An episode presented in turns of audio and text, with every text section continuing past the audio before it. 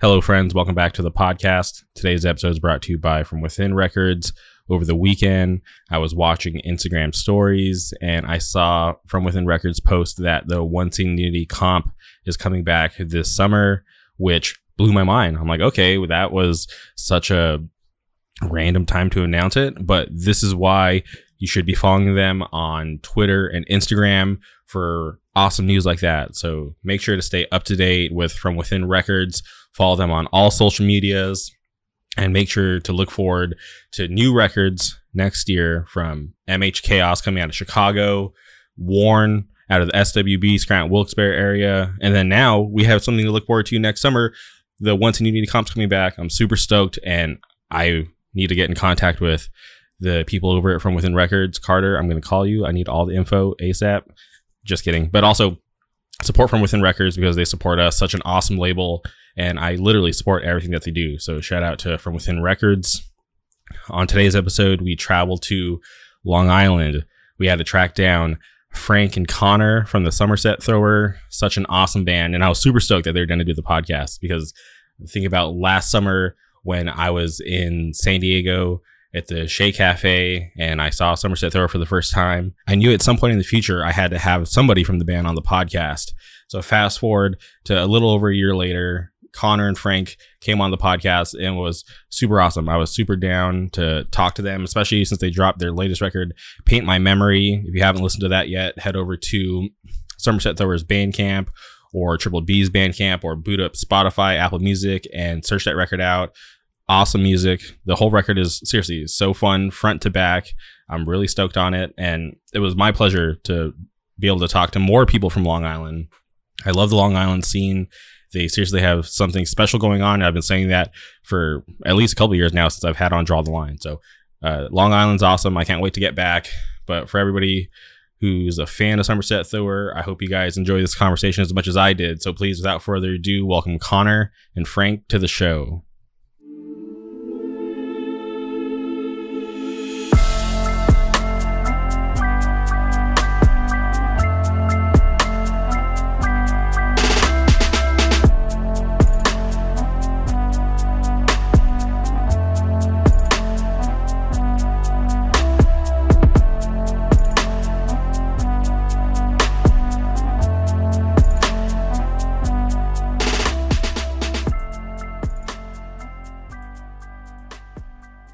All right, and we're live. Welcome to the podcast, Frank and Connor.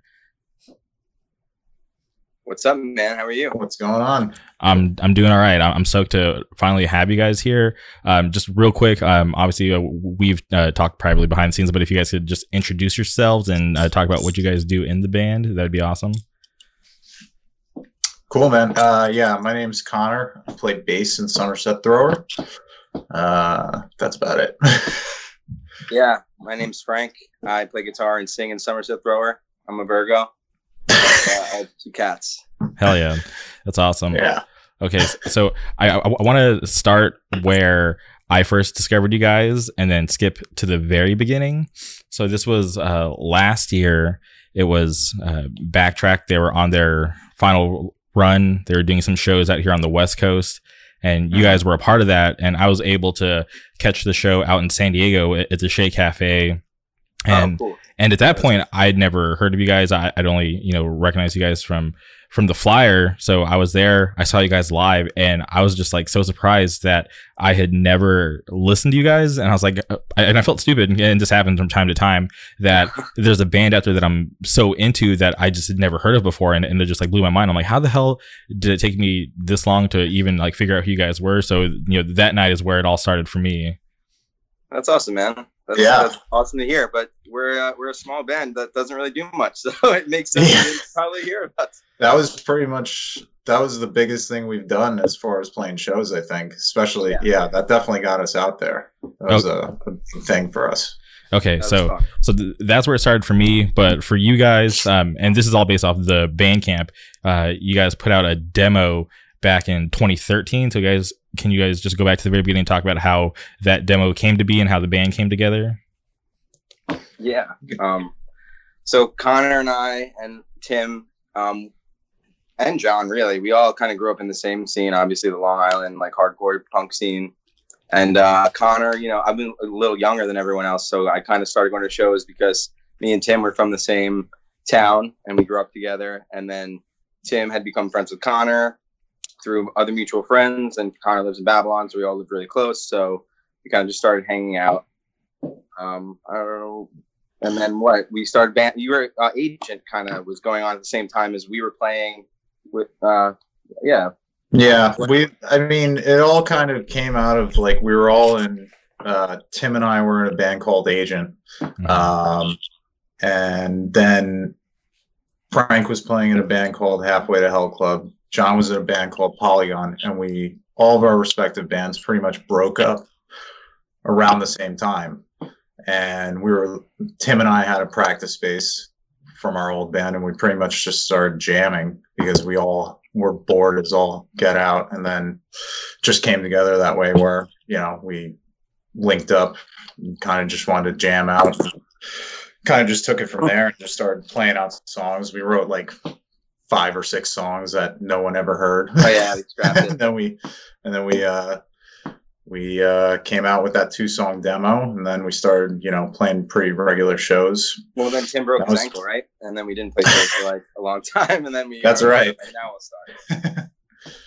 yeah, that's pretty basically it. We were all just friends in the same scene who went to see each other's bands and just you know we were just around and we knew we wanted to start something, and that was really it. And uh, how'd you Yeah, guys? we were, all, we were all pretty much at that point in our lives where you know you have your little like throwaway part-time jobs and stuff like that and when the band breaks up and that's pretty much your your main thing Right. you kind gotta of get look for the next step and so you kind of just gather whoever's left and you just start jamming out And I was just curious uh, how you guys decided to uh, play that type of music. Like why you guys didn't decide to go with like another Long Island hardcore band. Right. Um. So we all love hardcore, obviously, but like we're also like big fans of like all types of music and stuff like that. And you know, we wanted to do something that was like aggressive but melodic. And we we all really love Fugazi, and that's kind of where my head was at when we started the band. I was like, I want to be like Fugazi, but I want to have like melody, like you know, like the Beatles. Obviously, yeah, like we don't sound like that, but like you know, just, that's that's the kind of shit that I always wanted to write, and that's just the kind of shit that I always did write. You know, so. And all Yeah. of us wrote that way, you know. I think there was like a big thing where uh, when we were growing up, and even before we got into the scene, there was like Long Island, so I guess known for having these like uh, alternative, outside post-hardcore type sound. Mhm. Uh, Silent Majority, Garden Variety on the Might of Princes, all these big bands that were like seminal to us and Yeah. like huge. Um, and we Right. kind of, I guess, just wanted to kind of fill that void because, you know, like Frank said, you know, we all came from like hardcore and stuff like that and punk, but it kind of just became one of those things where we wanted to kind of branch out and see what we could, uh, what kind of uh, sounds we could uh, conquer. Yeah, we wanted to honor the greats. That's Yeah. awesome. I honestly uh, think it's cool that you guys uh, appreciate like those bigger bands that came before you, and you guys are you know keeping the tradition alive by playing that style of music and doing it well. Uh, w- one thing about the band I was curious about is uh, where's the name come from? I'll let Frank Um, take back that. to the Beatles. It's a me and Tim, my my now fiance Ashley got me um the Beatles anthology when we had first started dating like ten years ago, and uh yeah, Tim and I were just like really stoned in my room like watching it, and we were like just starting the band, so we were like just looking for things in like the you know in the documentary, and it's like a it was a I guess around the time that Sergeant Pepper was getting written, uh, John Lennon was like I guess messed up on like drugs. He wasn't into the band anymore. He didn't know he wasn't writing songs, so he would like take inspiration from just like posters. And he saw like a carnival poster or something, and uh, there's like me and Tim kind of like paused it on this. He's like, "Yo, let's take something from this, uh, you know, poster or whatever." We paused it on the image, and we just saw like the celebrated Somerset thrower, and we were like, "Let's use that. That's cool. What, does it mean?" And like a year later, we're like, "Is this good or is this weird?" It's stuck, so it's fine. Yeah, well, I don't think we solidified a name until like just under a year of us playing because honestly, like coming up with a band name is probably the most arduous and aggravating task. I feel like when you you kind of just want to be Yeah. done with it. We could have been, a could have been called Filter, you know. Yeah. Like, whatever. Yeah. No, I, I definitely get it, and I I, I was um spoken about it before, but at, at, at this point, I, I just I'm, I'm so surprised that there are still bands coming out that have like cool names because it's just like Yeah. you, you think about and, and and this like spans across like all genres and you know names are getting snatched up left and right all the time so it's it's Yeah. surprising to me when people can come out and still have something unique and that you know clicks Right. Yeah. There yeah, when you see like some bands and you're just like, damn, that wasn't taken yet, that's crazy. Like Wrench Oh man, what? yeah. You know? Mhm. so between the demo and uh, the next release of the, your guys' next EP, uh, of Falling Swingers, uh, th- there was like a like a two year gap, and was there like a specific reason why it took that long for you guys to come out with your next release? Was that when Tim was I mean, Yeah. that would- I don't know if that was Tim was hurt. I, I can't really remember. Tim would actually probably he remembers everything, bro. Yeah, he's got a memory like hell, but uh, I, I think you're right. Yeah, Tim was out of commission. The drummer, you know, the guy Mhm. that needs his, you know, legs intact. he was out of commission for like a good like four or five months or something. So then, but I think we kind of just afterwards, kind of. I mean, there wasn't really a lot going on. We were playing little bar shows and stuff like that here and there, Yeah. but uh yeah i don't know i mean we were you know we were all trying to start our careers and stuff like that and figure that out and uh we were yeah in a rush, I guess. there wasn't doing really other any reason we were kind of approaching it as just like you know this is fun let's just do it at our own pace Right. So- Um, There was that The two. same- oh, go ahead. I'm sorry.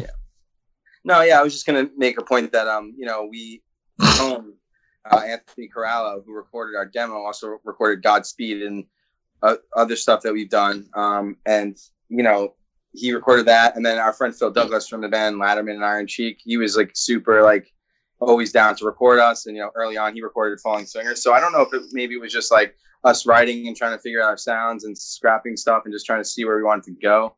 That's probably why it took a little longer, and we were kind of just not. We knew we weren't going to be touring at the time. Mm-hmm. Yeah. so I think we kind of just took our time. We were like, we'll play shows and it'll be cool, and we'll just try out random stuff, and then we kind of just started finding out what we wanted to sound like. I guess you know. yeah i mean we we definitely like recorded like pretty much all our practices and stuff with like voice memo on the iphones and stuff and sometimes i go back and i like listen to those i'm like what a different like sound that was and it's just Right. like Yeah. I think, like Frank said, you know, you spend that time just pretty much kind of refining and like, you know, figuring out your like exact sound. You know, not to be like boxed in, but kind of Yeah. I just don't know what we sound like. arena. Like I'm like, Yeah. Yeah, I, I feel like I. How do you even figure that out? Because I, I feel like if I was in that situation, I'd be like so fickle, and I, I would just not figure out like you know like man like what should we sound like? Because you, you know you guys put the demo, and then two years later you guys are still kind of like a new band. Um, you know, and you mentioned you guys weren't touring or anything, so it's just like you guys are still there in those early stages, still trying to figure things out. So I, I feel like I, I can imagine what that process would be like. yeah, it gets weird where it's just like I, I I never really cared for like the whole thing like oh no we have to keep in our lane and like stay within this specific sound or whatever. You kind of just you know jam see what comes out. And I mean you know the first few years of any band I feel like anyone will tell you it's just you know finding your sound and you just play around and practice and stuff and just kind of jam the same part over and over and over again until it becomes something else, you know? Yeah. Mhm. We were definitely driven to like write songs too. I feel like we wanted to be like, you Yeah. know, we want to be a typical rock band, but like really, we were we just wanted to like write good rock songs. You know what I mean? But Right. Okay, but and then also that release you guys um, worked with uh, Dead Broke Records, which you guys are still working with today. I was curious about um, how that relationship formed. Yeah, that's another one. Like Mike Dumps was there from the very beginning. Like he was putting on my my old band Halfway to Hell Club, um, and then like a bunch of other local bands. And he was always Mike was another one. Like we met. Uh, I guess did I? I feel like I knew Phil before I knew Mike, but Yeah. then Mike, I knew Mike when I started playing in Halfway to Hell Club, and then yeah, Mike just kind of like was the man, and he just wanted, you know, he liked us early on. He was like one of the first people who was like, "Yo, this band's sick." He saw us like live at the Brew House, our first show in Lindenhurst, and uh, was that our first show, right? Yeah, I think so. Yeah, I mean, Mike, cool. Mike's one of those guys that's uh he's pretty much the essence of like DIY, especially on Long Island. You go to like Iron Chic and everything came out of like his whole, you know, crew of people. And but yeah, if you think of like any Long Island punk bands and stuff that you've heard of in the past like ten years, I can guarantee that Mike has had a hand in it. Even like bands like you know that put out from wherever like Beach Slang and stuff like that. Like Mike's put out like pretty much all of it, you know. Mm-hmm. So he's always has hand in the pot. So he was definitely uh he was definitely a big part of like our our you know humble beginnings. yeah, he was there. Was it important for you guys to work with somebody like that to keep it local? Yeah, definitely. And Mike was a friend. You know, before anything, you know, he was just a funny guy who hung out and drank beers and smoked weed. And I was like, cool. And uh, yeah, he got our really good got our vibe. Okay, that, that's awesome. And, and, you mentioned he was at your first show. Uh, like, how would you uh, describe that very first gig? Because like going into it, you guys, you know, had the the demo. How many other songs did you guys um, have to play live?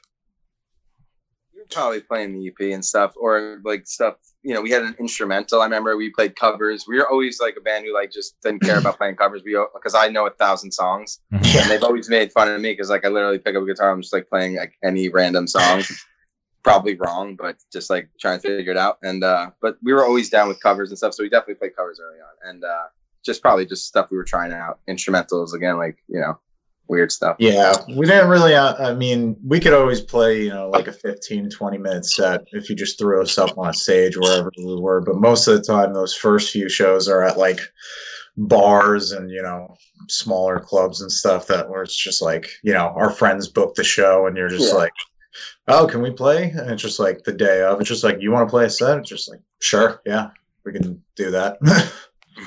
and uh, how are you guys? Like, were you guys like pretty tight? You guys all knew the songs, and it, it didn't really, you know, sound too sloppy. If you guys would just hop up there. Uh. yeah, I don't know. You know, it, some nights, it, you know, you're in the pocket and you're just you, you're you're you're right on. But some mm-hmm. nights it's just like I think yeah. we played a bowling alley at one point. Oh, that was nice. That was like in the early days, and I mean, it was it was a funny show because I think after we played, we realized, you know, but playing on the lane of a bowling alley isn't really good for like acoustics and like reverberations.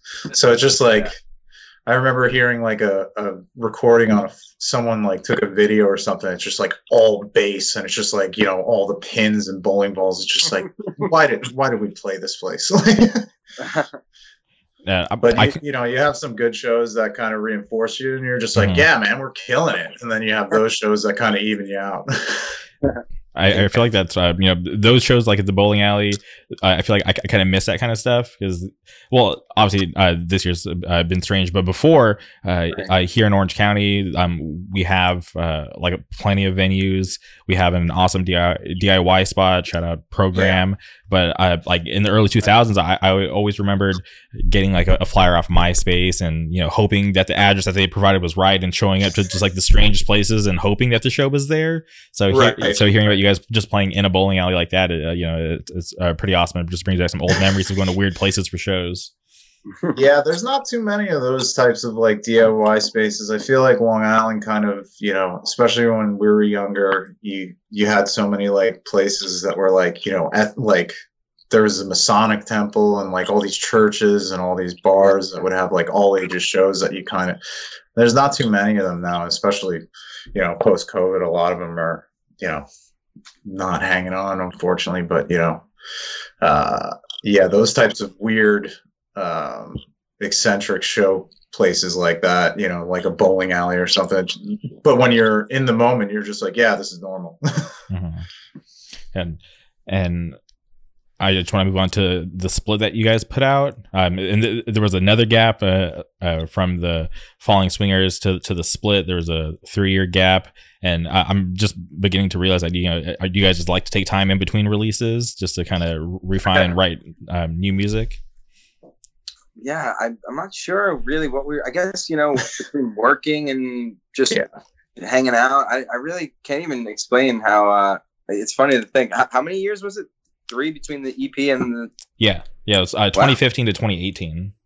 Yeah, wow. you're making me. You're making us like feel lazy, like we didn't do it. no, no, I'm, no, I feel like it's not a bad thing. Like, um, especially with that split, those songs were recorded like and then it just took a while for them to see the light of day through you know whatever factors whether it was like getting the label like getting it printed and stuff like that getting it mastered and mixed Yeah. um, but we were st- i think in the midst of like you know that gap we were still like writing all the songs that ended up on godspeed too Mhm.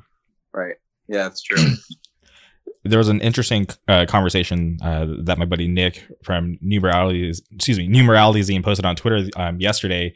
He was asking what people's thoughts were on splits, and uh, I chimed in. I, I said I, I think they can be interesting, uh, but for, for me, w- when I look at splits, I, I always, uh, in my eyes, it, it tends to be uh, one band will kind of fall off, and then the other will tend to you know kind of push forward and just continue to to grow and, and that's not for every split but that's just um what i uh you know Yeah. what i think mostly happens and i was uh listening to the split and obviously uh you guys are here today on the podcast and i was like wondering i was like oh like i've never heard of mouth like let me look them up and i was having trouble finding out where they are do you guys still keep in contact with them or are they still even a band do you know yeah, no, they're not real. No, I don't think they are. We're they're good friends of ours as well. Mhm. Um, that's my friend Matt Reynolds, who I played with in uh, Halfway to Hell Club, and he's been in Yeah. a bunch of other bands. and Chesco, uh, Francesco Monsanto, um, he plays in Sainthood Reps, and um, yeah, they're they're just good friends, and they're from Lindenhurst, from the same town, you know, um, as me and Tim. um, but yeah, they're they're they. You know, they're just another band that like an awesome band. I really like Mouth. Um, yeah we kind of just did it just because you know just for fun like you know same reason we started we're just like we're not going to be a serious band we're just going to put music Right. out hmm do what Yeah, we want to so- do I listened back to that split not too long ago, and I was just thinking about how you know I was those mouth songs are so heavy, Yeah. so good, and it, Yeah, it kind cool. of yeah, it makes me mad that they're not still around because Matt, I mean, they came back, uh, they played a couple of shows like a couple of years back, uh, just as like a one or two time thing, but yeah, it was they pretty played one of Capital's last shows Yeah. in Chris- in this chris smith's basement his parents basement right. and uh yeah that, that was really cool um Yeah, but by the time that split actually came out, I think they were pretty much. I think when it like was released formally, like on the tape, um, originally, I think they had already pretty much just, fell, you know, fell Yeah. off. Yeah, yeah they were still friends and doing stuff but they didn't Oh, yeah. like, set a goal to like do do anything other than what they wanted to do i guess so yeah, you know, and everyone gets jobs and does other things. So that's kind Yeah. of probably what happened. If you like, if you like Mouth, you check out Honey Bunny. That's another cool uh, tone. Tone who did Godspeed and like some of our other stuff. He um, recorded that. It's really cool. Okay, I'll I'll, I'll definitely. I want to check that Yeah. out. I might forget, so um, uh, if, if you can Yeah. at some point send me a link because I'm definitely yeah, going to check that I'll out. you up on Instagram. Okay, bro. and um, and, and is that weird uh, to get like asked to, to do a split? Because I I was put in a situation uh like last year. I had some uh friends reach out. They're like, hey, uh, do you think you can ask uh you know uh, this band to do a split with us? And I was like, uh, sure, I guess. Like I'm not any type of like A and R person or or you know I was just like just the mutual friend, and I was like, all right, this is weird. I'm just letting you know this is weird for me to ask. I'll I'll ask and I'll tell you exactly what they say, but uh, you know just don't like you know get mad at me if they say no. Um, but like for, for you guys to to get approached to, to do a split, do you guys have to like think about like you know how it like represents the band, or is it just like not even a big deal to you guys? And I'm just like looking too into it. Yeah. yeah. So I was just like, oh, you guys recorded two songs. Oh, Mouth recorded two songs. You guys want to just do a fucking split, so it's like maybe cheaper or like just cool, a cool thing. Like, and we were like, hell yeah, fuck it, why not? yeah. I- Matt did the artwork. I like the artwork for that split. Yeah, I uh, yeah, Matt did a great job with the artwork. That was one of those things. I, I think splits are awesome when they like hit right like that, but especially I think it makes it go farther like when you're friends with the other people in the Mhm. bands, you know, like the other band. Um, so I think when that came up, we were just like, oh yeah, we play with you know Matt's bands or like Chesco's bands all the time. You know, like it just makes sense. So when Mike approached us to do it, we already had i think we recorded like four songs just for the hell of it um i don't even think we originally planned to have those songs on a split and it was just like we had four songs and we just picked the best two right. just threw it on the split But, So uh, we grabbed yeah. one of those four songs, right? And then we used um that was uh eject from Yeah. we used that request oh yeah, So- one of those songs that was ended up on the first full length Godspeed. Yeah. So that was the same session that the split songs and the song eject was the same session with Phil Douglas. Right. his house. Yeah. Yeah. Okay. Well, I think it's cool that you guys did that because it, it's awesome to, to look back and um, you know obviously two bands coming together to you know put like some awesome songs out together. So that's cool. I like when bands do it and. Um, I'm, I'm trying to think like what other splits are that are like more recent that have come out that I'm really into, but I, I honestly can't think of anything. Right. If I'm being Yeah. honest, I- yeah. Right. Oh, I can't think of any either. What was it? There was no. I was gonna bring up that incendiary split, but that was like long eight time years ago. ago. Yeah, Yeah. that was a good split. But yeah, that, that- yeah, that- that's a good one. Um, oh, but speaking of incendiary, I, I I love that band. I and I and I feel like um with like each time I do a podcast, um, especially with anybody from like your guys' area, I'm like always just so surprised at like how uh like tight knit and awesome like your guys' scene is, and I feel like that's why like, I'm always just so like you know down and wanting to talk to so many people from your area just because uh, I, I I I didn't like think it was that special until I started talking to everybody from it and realizing like how connected you guys are and then Yeah. just like even just taking a step back and just thinking about how many awesome bands are, are from there it, Oh, it- yeah. it's crazy Yeah, it's Yeah. really it's cool. Everyone's friends. We all grew up, and even the younger kids and the older kids. It's all like we all like know each other in a weird way. Like I don't know, like I'll go like Lindenhurst stuff. Like Lindenhurst is where like Silent Majority's from, and like Neglect and like some other cool bands. Um, but like if you know about those bands, and you, you know like. I don't know. I feel like it was just like kind of a thing that we all kind of love those bands. We were a little younger, so we didn't get to see them in their heyday or whatever. But like they were still around in other bands. Like Tommy was in Blood Red and then Capital, and then like you know, everyone was just gravitated towards that. And then like younger kids saw Capital, we saw like Blood Red, and it's all Right. Kind of a thing like that. Not that it started there, but like that's just kind of like where my like where my point of view was because my cousin had went to school with like Tommy's uh wife, uh now wife, and like they were friends, and like she gave me like a Silent Majority uh CD, and then like I got into it when I was like 12 or 13 or something, and then like I'm you know, so I feel like it's just even the younger kids and like you know I'll say the Smiths who have like Chris has Oh, like yeah. younger brothers, and Michael just like brought in all these new hardcore kids to get into backtrack, and like Tim and I played bass in backtrack. We all like grew up. You know, Vital is the reason that we all started going to shows. Um, you know, so you know Vital and backtrack and all that those dudes, right? Chris and them.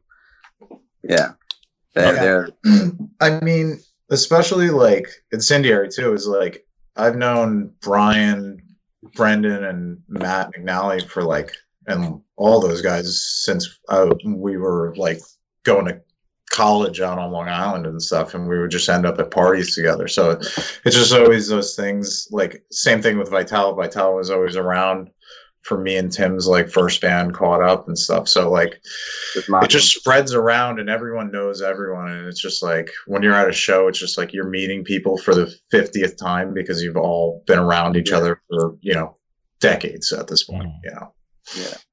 Yeah that, that's awesome I, i'm looking forward to at some point in the future to be able to go to a long island hardcore show because i've never been to a show out there Oh, really? Yeah. Yeah, man. I- It's so weird right now. You know, it's really strange, and it's just like sinking in every day because it's like, when is it gonna not be weird anymore? But Mhm.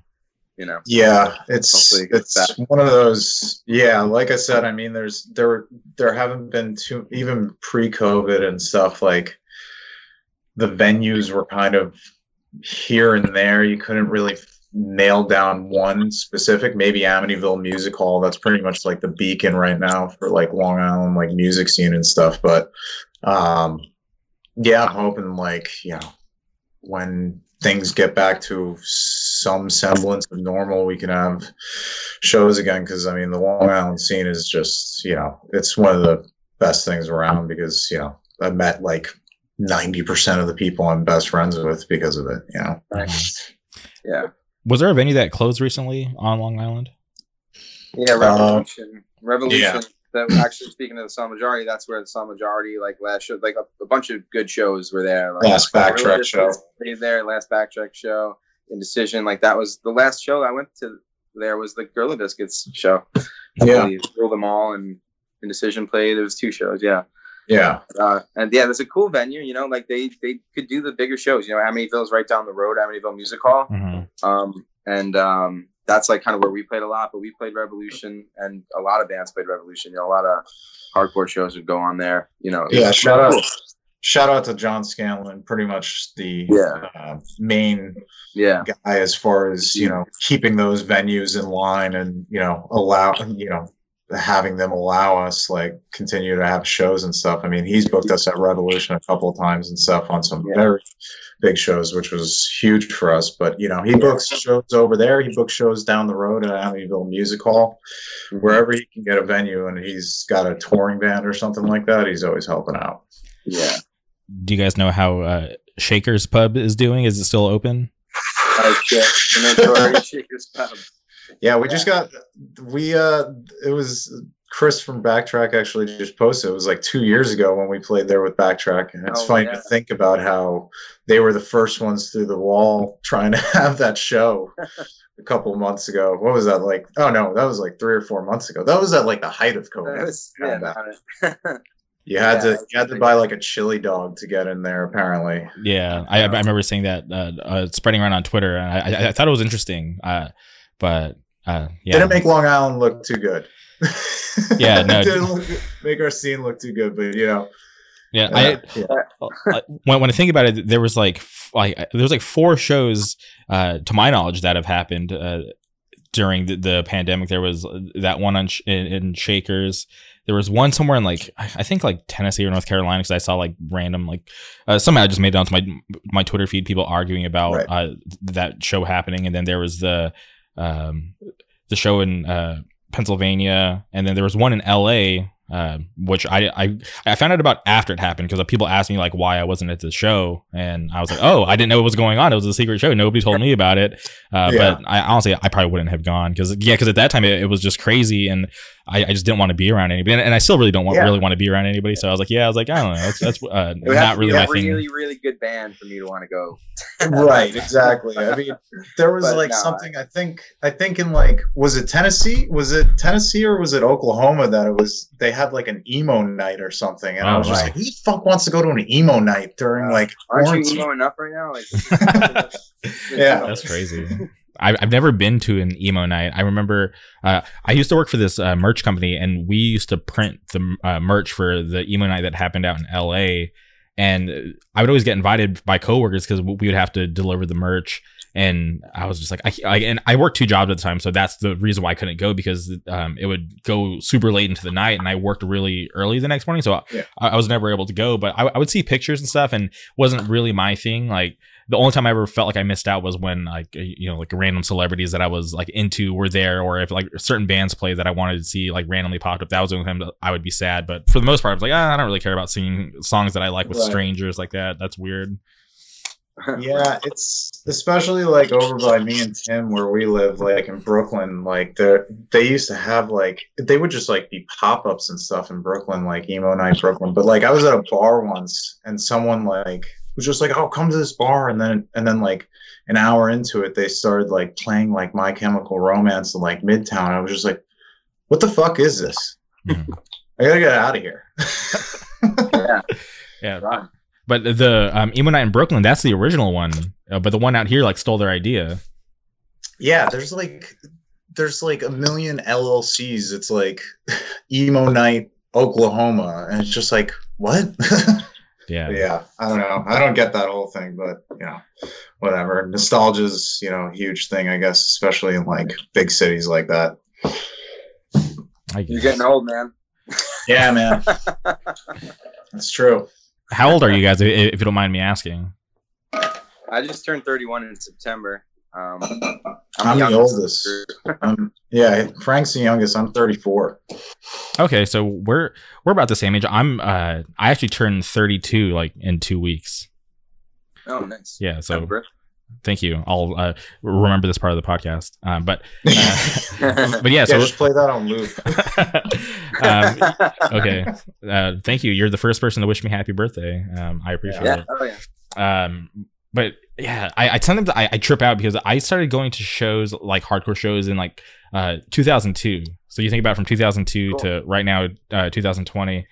Uh, like I just feel old sometimes because like when people w- would tell me that they have never seen certain bands, I'm just like, what the hell? That's so weird because I was uh, like there when they were active and doing shit, but like you've Right. never seen them. So like I- I'm like, okay, this is weird. So like I, I was like, this is how a lot of like the older heads when I was into it w- when I was younger, like were when I was coming up. So like, okay, now I know what that feeling's like, and it, it- it Yeah. is strange.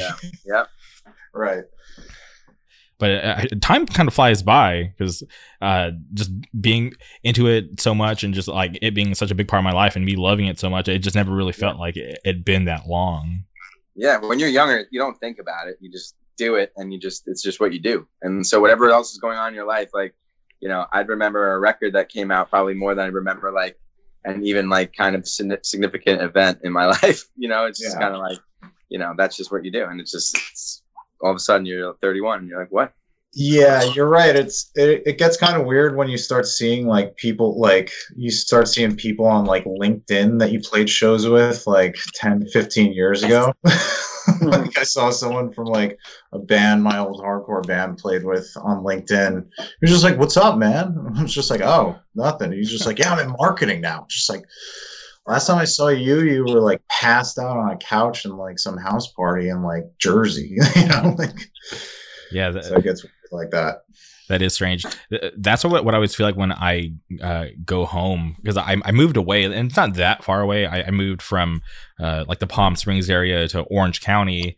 And whenever I go home, I just try my best not to uh, run into anybody. Because when I go home, I, I only see like my family and like like one of my best friends, Nate, and that's about it. Like anybody else I see, it's um, accidental, and it's always just so strange because like people still think I live there, which is totally fine because like I didn't make some like formal announcement that I was leaving, but people will just yeah. like from high school will try to talk to me and it's just those conversations where like oh like how are you? How have you been? Like what's new? And it's just like those are the ones that i hate because they don't really care and it's just like i don't want to tell you about my life. I don't even want to be talking to you. So it's like it, it's it's so strange and i, I it actually happened to me uh over the weekend. I was actually in a like a gamestop like trading in some stuff for my ps5 and i i ran into this guy that i knew and he, I was hoping he wouldn't recognize me because I've gotten like a lot more tattoos since I've last seen him, and I was wearing a mask, so I was like, "Oh God, I hope he doesn't recognize me." But somehow he knew exactly who I was and like what was, was talking to me, and it, it was okay. Like I, I- don't want to be mean, but it's just like, yeah, I, just don't want to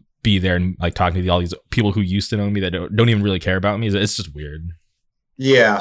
You were at like one of the last game stops left. There's like none left in this world. Yeah, that- um, I, uh, I I I saw someone. I we're from Long Island, but I live in like Queens, and I saw someone that I know that I haven't seen in a while that I guess moved into my neighborhood, but I was wearing like a mask and like a a baseball hat, and I was just like ducking them out like while I was waiting online at this cafe, and I'm just like, if they fucking see me, I'm like dashing, man. Like I can't do that. I, I just like hide. The mask is like such an upgrade in that whole si- thing Mhm. with like s- like social situations. It's just like, oh, they didn't see me. I'm out. Like I'm just running down the street. I was I was watching this thing like this interview or something with John C. Reilly the other day, and he was just like, "Yeah, man, like I still I go to the store wearing a hat and like a mask, and people still know who I am because he's got Yeah. such, like a distinct. He's like just pissed, you know. yeah. Yeah, it's definitely strange. But um, moving on to uh, Godspeed, uh, just curious uh, about that record. Uh, came out uh, 2018. Uh, I was just curious about the cover. Uh, where was that photo taken? yeah. Becca Ladder is our good friend. Shout out to Becca. She's done pretty much all of our artwork except for the demo, which was just Yeah. a picture that John stole of Paul McCartney. So we should edit that out so we don't get sued. Right. Paul McCartney smoking weed. But yeah, Becca did all the artwork, and then not like other than the split. But yeah, she's great. And we took that at a um, a movie theater that's you know right in right between Babylon and Lindenhurst, um, called South Bay Cinemas, and we grew up. We all grew up going there. So uh, we Yeah. actually saw Independence Day too. That was the last movie we saw there together, and it sucked, and we were very upset. Went home and watched Face Off. John had never Yeah. seen it, so, or I think it right? was. I think it's you know it's one of those it's a it, it's like one of the most recognizable things, especially for like people from Long Island. Like you know Ron from Hangman the other day at the Druthers thing like brought it up. He's just like what he was like that's like the most iconic thing you could put on an album for Long Yeah. Island. Like my Yeah. brother who's like you know. 45 is like he, he worked there when he was in high school and like hooked Mhm. me up Yeah. with posters there when I was a kid. So like I like we all went there, like saw our first first like movies there and stuff like that. So it's just it, it got it like shut down after a while and it was just dilapidated and we were just like this would probably be the best record cover we could Yeah. get going. the original plan was to go because they had like a weird like it, like a staircase that led to like the roof. So we really wanted to do that while it was like closed down, but then I guess we just decided not to. Yeah, But, it was it windy. just came out awesome. that Becca is, Becca's really good. Uh, yeah, it's awesome. I really like that cover. Yeah, no, it's sick, es- especially with like all- all the clouds and yeah, that just old. Yeah, and I, I wouldn't even guess it was a theater because uh, you know I, I couldn't even tell. Like honestly, I'd probably guess it, it looked like a gas station or something. Right. Yeah, it's Yeah. just a cool looking weird thing that we, were- you know, that was cool. John's a North Shore kid, but we're all South Shore kids. So like yeah, you know, you know, we beat them three to one and getting like the you know huge tourist attraction of South Shore like iconic uh, places. So yeah, it was nice. But yeah, shout out to Becca. She's the you know our go-to as far as photography goes and stuff. She's uh Becca Later Photography Instagram. Hell yeah, They're up. I'll uh, post that in the show notes. Uh, but, but I'm curious about the uh, first track on the record, "New Car Scent." Can you talk about uh, the meaning behind that song? Yeah. Um, uh, that song definitely, I think that was one of the last songs we wrote for the record. Okay. And I think it was around the time that Donald Trump had like announced that he was running or something like that, or like, Yeah. and I just remember thinking like, I hate my parents because they like love him. They're not like MAGA people. They're not MAGA people, but um, you know, they're not. They're religious. Well, my mom is, so it's like it goes hand in hand. So it's whatever, you know. But it's well, it's not whatever, but you know what I mean. But I was like, fuck these old people trying to tell us what to do, man. You know. But no, it, I don't know. It just, it kind of just came. I was uh, at work and I had like an acoustic guitar there, and I was just like feeling some type of way, I guess, and I just wrote that, you know. Yeah, that one came together really quick. That was Yeah. like a one practice thing. Frank showed us pretty much the whole song, and we just like nailed it. You know, Yeah. so and it's a perfect opener, I think. Yeah, Yeah. I enjoy it. Uh, but- so going from the split to this first full length, uh, at what point did you guys kind of feel like you, you kind of found your sound and felt comfortable enough to actually write a full length? Because I feel like that's kind of a big deal to jump up and actually you know put that Yeah. many songs together in a body of work and put it out.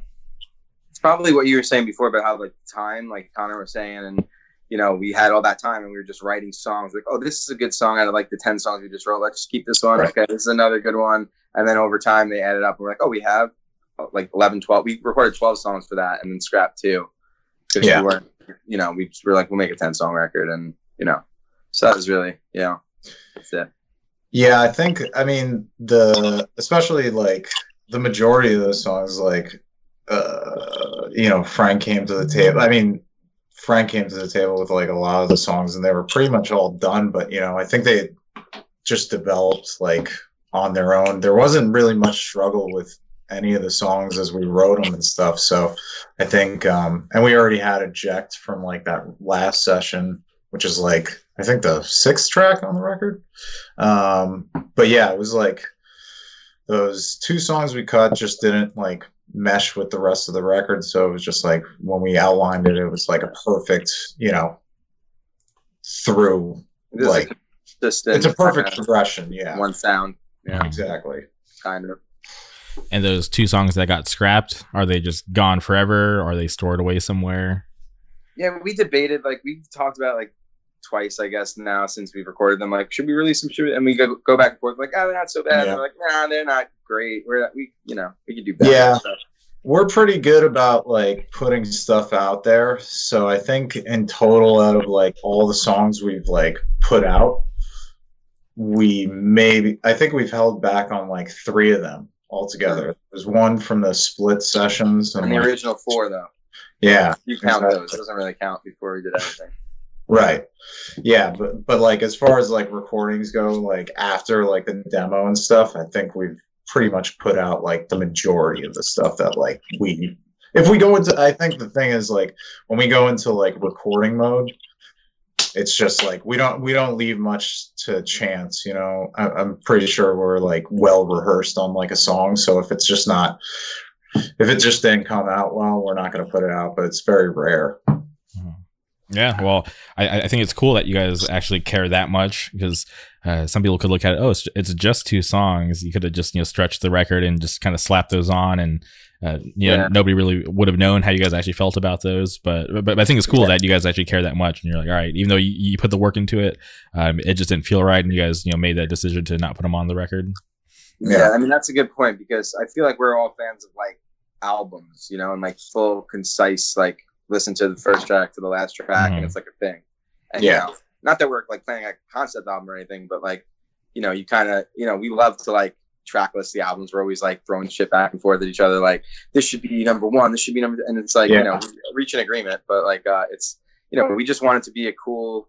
Like a concise kind of thing. We don't need filler songs. You know, if they're it's not that good, then just doesn't make the cut. I guess. Yeah, we're big on like you know making it like a cohesive with like ebbs and flows as records go. Like where you know I, I think it's like comes down to those things where it's just like I you know people just listen to like X amount of songs from a record and then skip the rest. It's just like that just seems psychotic to us. Like Mhm. we're Right, just like right. we want to make a full album that's just like from start to finish it goes through you know ups and downs and you're just like caught at every like note where it hits so i don't know yeah At I, least we hope. Yeah. I, I definitely appreciate that because when I listen to a band, I want to uh, appreciate them as much as I can. So when I can, you know, put on a record and have full confidence in it that from the first track to the last, it's going to be an enjoyable experience. That yeah that's what I really like. So the, like, and obviously th- those are the records that I I'd love to put on because it's just easy to listen to, and I know that I'm going to enjoy. it. There's not going to be, you know, me having to like you know shuffle through my phone to skip the next track or uh, do any of that because I, I I don't love every song off of every record that I listen to, but then there's those right ones that you you know stumble upon. You're like, wow, this is awesome front to back. They, they did like a really great job. So it, it, it's it's cool, and I, I I like that, and I, and I want to like be able to appreciate that stuff in real time and not. Uh, you know, skip stuff and then you know find out that you know this one song that I've been skipping years later was actually like fire and I've been missing out this whole time. You know? yeah Yeah, true. yeah i think it's weird because like i think if you go into a record and like after the second or third song you know if you're gonna like if you like that band if you've if you've never listened to them before or something. So Mhm. like if you're not tuning out by the third song you're giving the whole thing a shot you know what i mean? Yeah. Uh, it's- so this is me i'm inserting uh, my love for k-pop. I, I just got into k-pop like like more like more recently. it's, it's probably been like a, a couple months uh, so just like you know diving into the genre and finding out about Yeah. new bands and uh, they they like to release stuff like you know obviously Korean time, uh, like in the evening, like six or seven p.m. And uh, for me, that's like three a.m. So like I'm like already clocked in at work, and Yeah. and I, I always find that uh, I'm so excited to listen to these new like bands when they put out their like new albums or whatever. But it's like three in the morning, and I'm still like you know half asleep. So all I've like Yeah. there's been so many times where like I've listened to new music, and I was like, oh that that wasn't that good. Uh, but then I'll revisit it like later in the day when I'm like actually like functioning, and I'm like, wow, like I- I totally like interpreted this like way wrong, and I actually liked it like way more than I thought. So it's, it's always yeah. strange to me, and it's it's literally the same music, but it's just like you know th- it's just like the time of day. So I'm always like tripping out, and I always have to give things like a couple tries before I decide if I like it or not. right Right. Right, right. What's your favorite uh, K-pop? Yeah, what you check past year? Oh, okay. Oh wait, sorry. So you guys are both asking stuff. I, I wasn't sure if you're asking the same question. Yeah, yeah. Yeah. Yeah, what's your favorite K-pop record of the last year? Okay, so my favorite K-pop record of, of last year, there's this, uh, th- there's this rookie group. Uh, they're called Weekly, and um, and it's weird with K-pop because they'll do like mini albums before they come out with like their actual album. So uh, th- this band uh, debuted back in I think like May or June, and uh, they, they came out with uh, We Are and then We Can, and it's just like b- both records have like four songs each, so eight songs in total. So like they're my favorite group that have come out, and I've only been into this for like four months, like like seriously. So Right, right. Right. Cool. so so if anybody's curious, uh, go to my website. I wrote a little blog about it yesterday, and I have their first music video up, so you guys can go check it out. There's a little plug. I was gonna say, yeah, you're you're get on that. yeah, you're educating me because you know I, I don't know too much outside of like. Actually, I don't really know any like K-pop and stuff, but My yeah. mom's best friend, um, her she lives across the street, and her daughter uh, is like a huge K-pop fan Mhm. and just like put me put me onto it a little bit, but like not re like barely. So I'm gonna check that out. It sounds cool. Yeah. Like, I mean, I've definitely been like, wow, this is like a whole like scene or some shit. You know, it's like a cool like crazy new thing. You know. Yeah, I feel like there's, you know, I try not to be the old guy or whatever and like Just open stick with like the same stuff I've been listening to since I was in like high school or something. So it's just like anytime there's like new genres and stuff, I'm always very eager to check it out and see if I, you know, if it jives with me and stuff. Yeah, same here, and like not even like just K-pop, but even like I'll just dive into like older bands that I just didn't really have time for, or even bands that are still active that I just haven't had time for. I'll just Yeah. you know try to um, use my time uh, uh, a little more wisely these days since uh, I have uh, more available time to do stuff. So I, I yeah I, I just love music Yeah. in general because I, I just music is just so awesome. Uh, Oh yeah. so it's, it's always fun to go the out and explore. Thing with uh, I did the same thing with like, uh, especially in like the height of quarantine, like in New York City, like we were locked down for like X amount of months or whatever. But it was just like I'm working from home, I have my headphones in, Mhm. and I'm just like listening to records from bands that people have been telling me about for like years.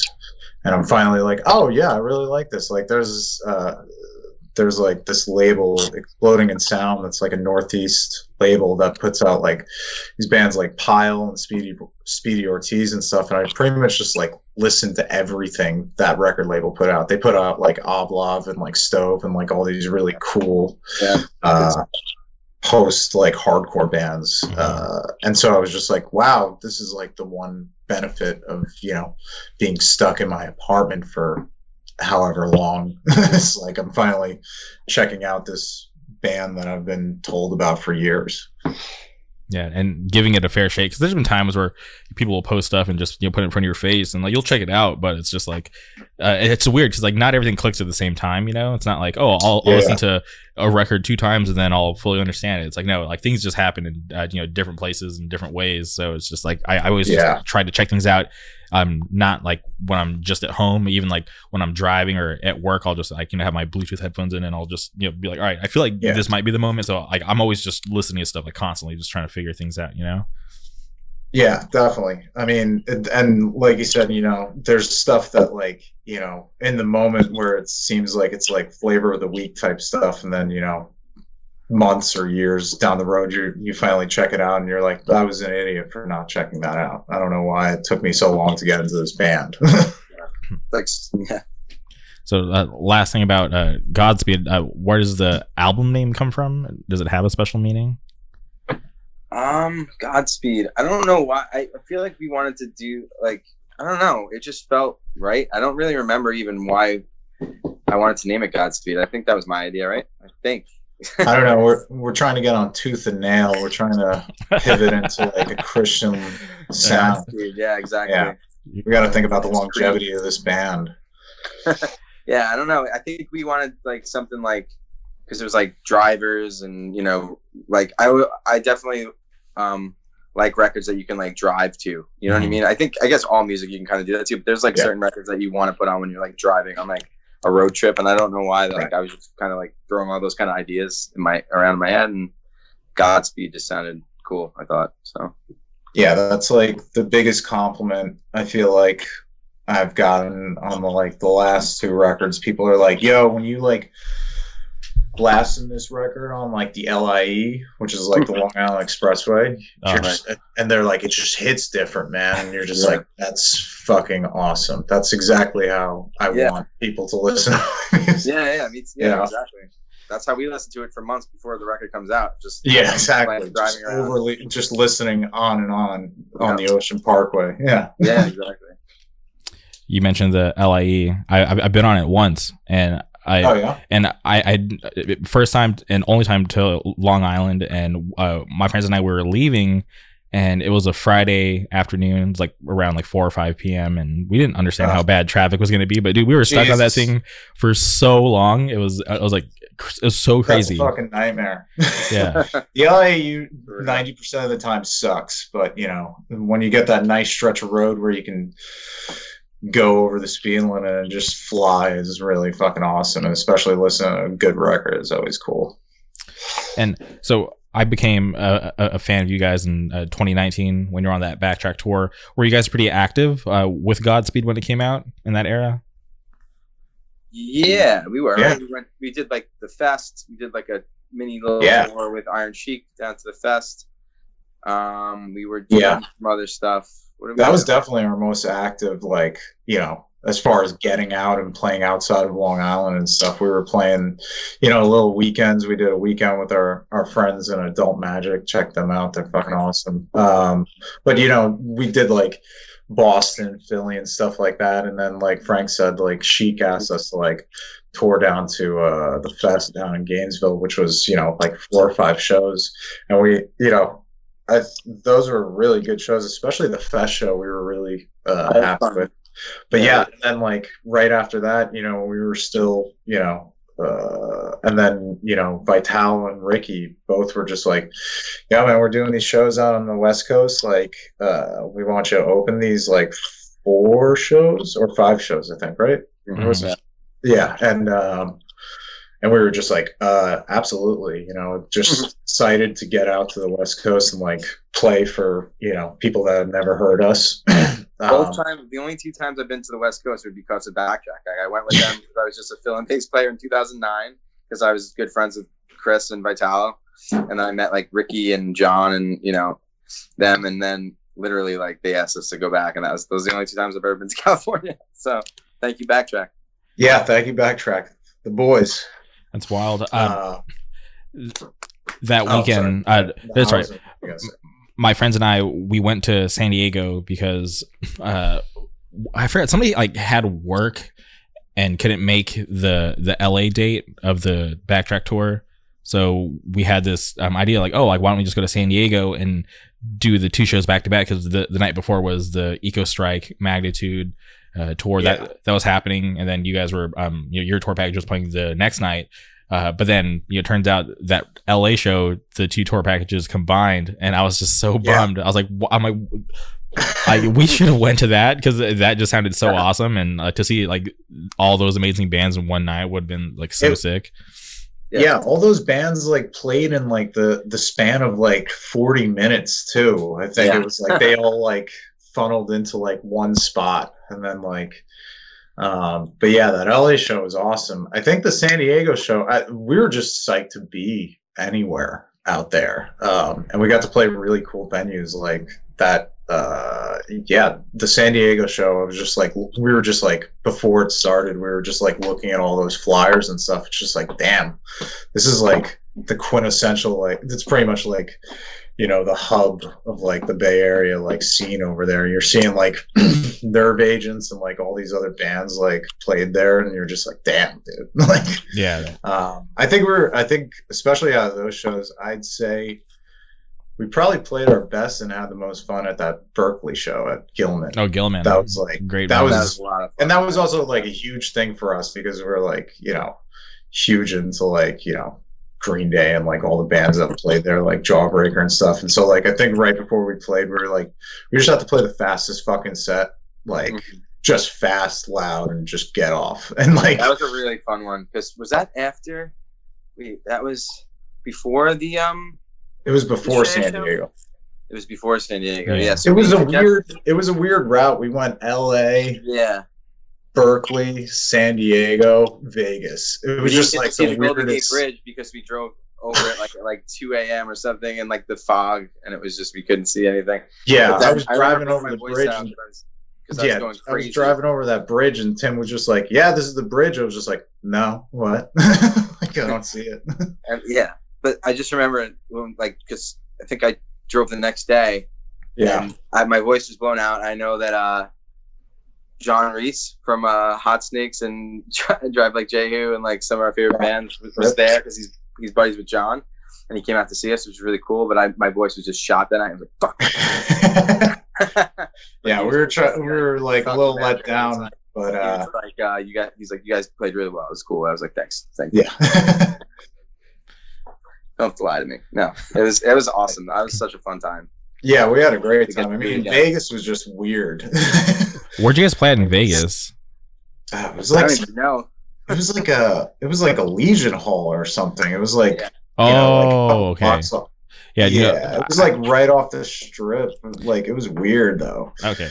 Yeah, I, I- I think my buddies booked that uh, Black Path uh, booking, uh, if, if I remember correctly. Yeah, yeah. I'm pretty sure that they booked it because they, they do most of the shows out there in Vegas. But um, okay, I, I totally forgot that. The show was great. It was just you know just being in Vegas. Like I'd never been to Vegas, and like Mhm. we were just like driving around during the day, and like yeah, it was just a weird situation. We were like, damn, we stayed at the Hooters hotel, and it's just Okay. like The rest of the, the rest of the yeah, That That's awesome. time.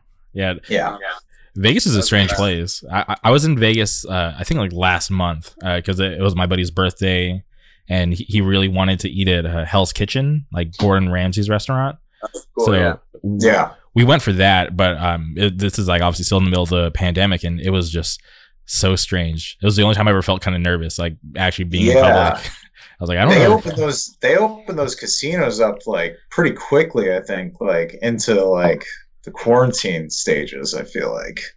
Um, no, it was just weird because I remember just like it wasn't like the show or like even being at like the hotels or like the casinos. It was just like everything in between. Like we got chased by like this fucking crazy guy Oh wow. when we were like driving. I was He had like yeah, his it- shirt like Cornholio too. It was insane. yeah, dude, this guy, he just had crazy eyes, and Tim was just like, Connor, don't look to your right. And I like look over, and this guy just starts gunning at our car. running. We Just were like, all like, holy "No!" fuck, just Yeah. drive. Like, yeah, he was. Because we got there early, and Yeah. uh, he was. that We were like, "What's going on? Where's the venue?" And then this guy was just like in the middle of like the desert, just like staring at us, and we were like, "Holy shit!" And then he started running at us. he was like running full speed. He was like giving, like, we were going like 60, and he was like on our level. We were like, damn, It's crazy. Vegas is fucked up. yeah, it's a strange place, but um, I'm glad you guys were able to experience it. Uh, you know, at that point, hopefully, you guys will be able to get back there in, in the future. yeah, definitely. So, um, but overall, um, you guys had a good experience on the West Coast for that um run.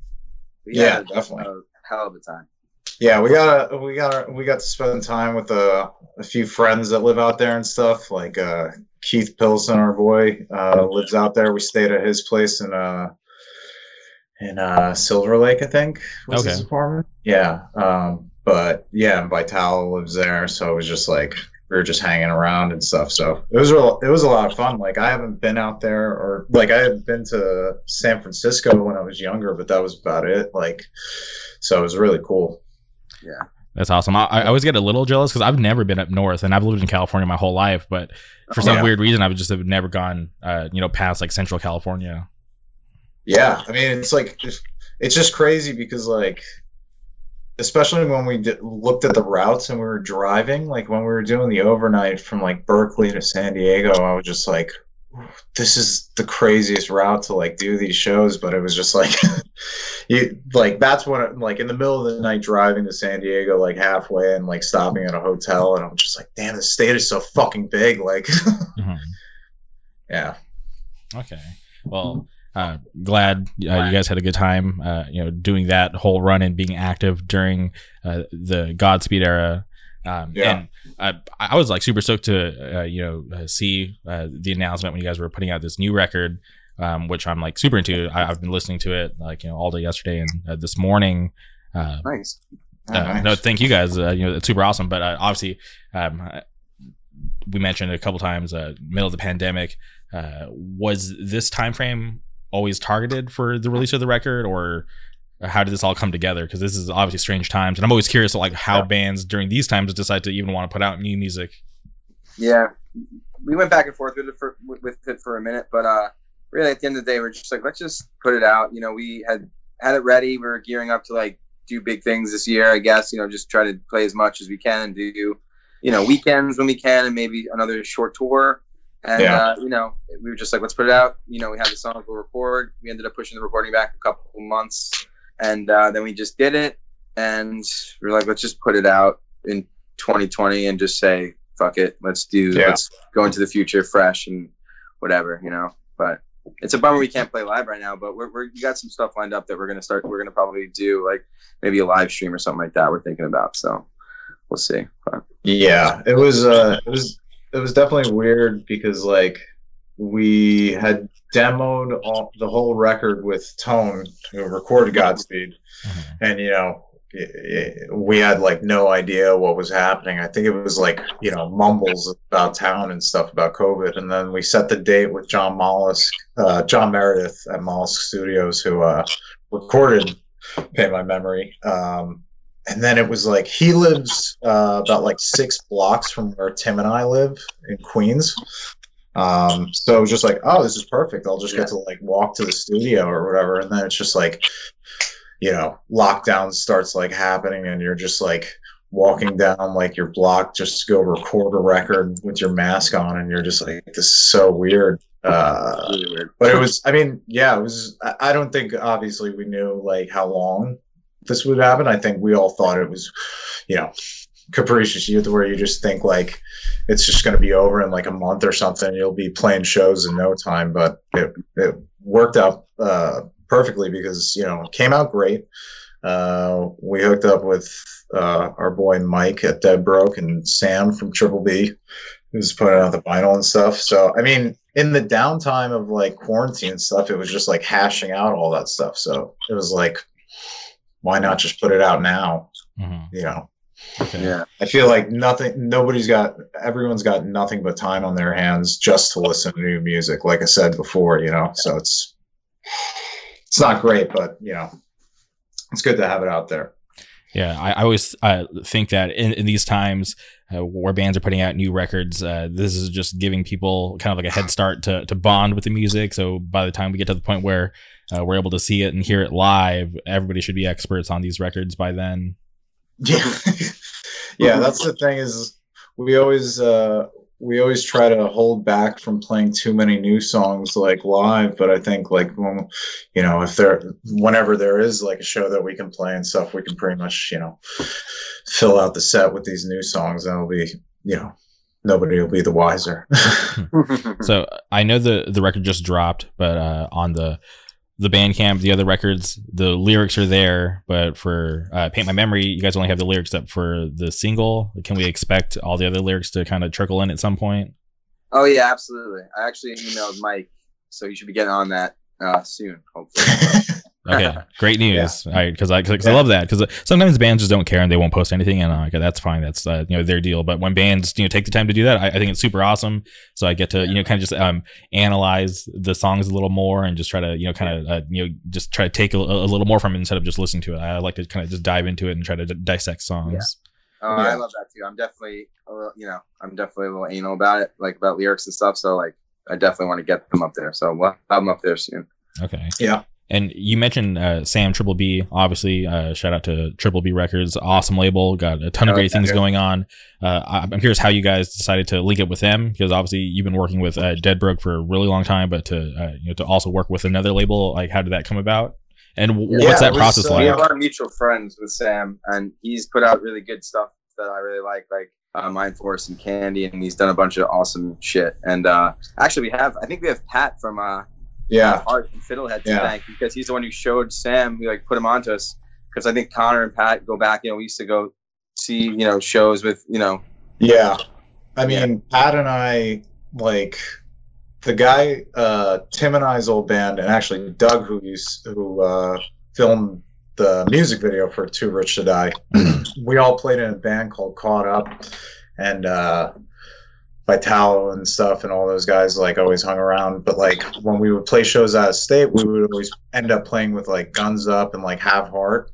And then when Tim and I's old band Agent would play out of state, Pat would always hook us up with shows. So um, I've just known Pat for ever. And, you know, when Fiddlehead started playing, uh, I think we, yeah, we did a weekend with them where we played on Long Island. Then we played a show in Philly and we were just catching up and stuff. And like a week later, he was just like, hey, man, like, you know, uh, my, my, buddy Sam has this label Triple B, and I was just like, "Oh yeah, I know Triple B. Like, Mhm. you know, I haven't been living under a fucking rock." And he's just like, "Yeah, man. Like, I think he, I think he'd be interested in working with you guys because you know, uh, he's looking to kind of branch out and do like something, you know, a little different, you know, more on like the punk side." So, um, it was nice. Yeah, it was. Shout out to Pat, my boy. Congratulations on having a baby. Um, and uh, yeah, Sam's been awesome. I mean, it's really cool to have his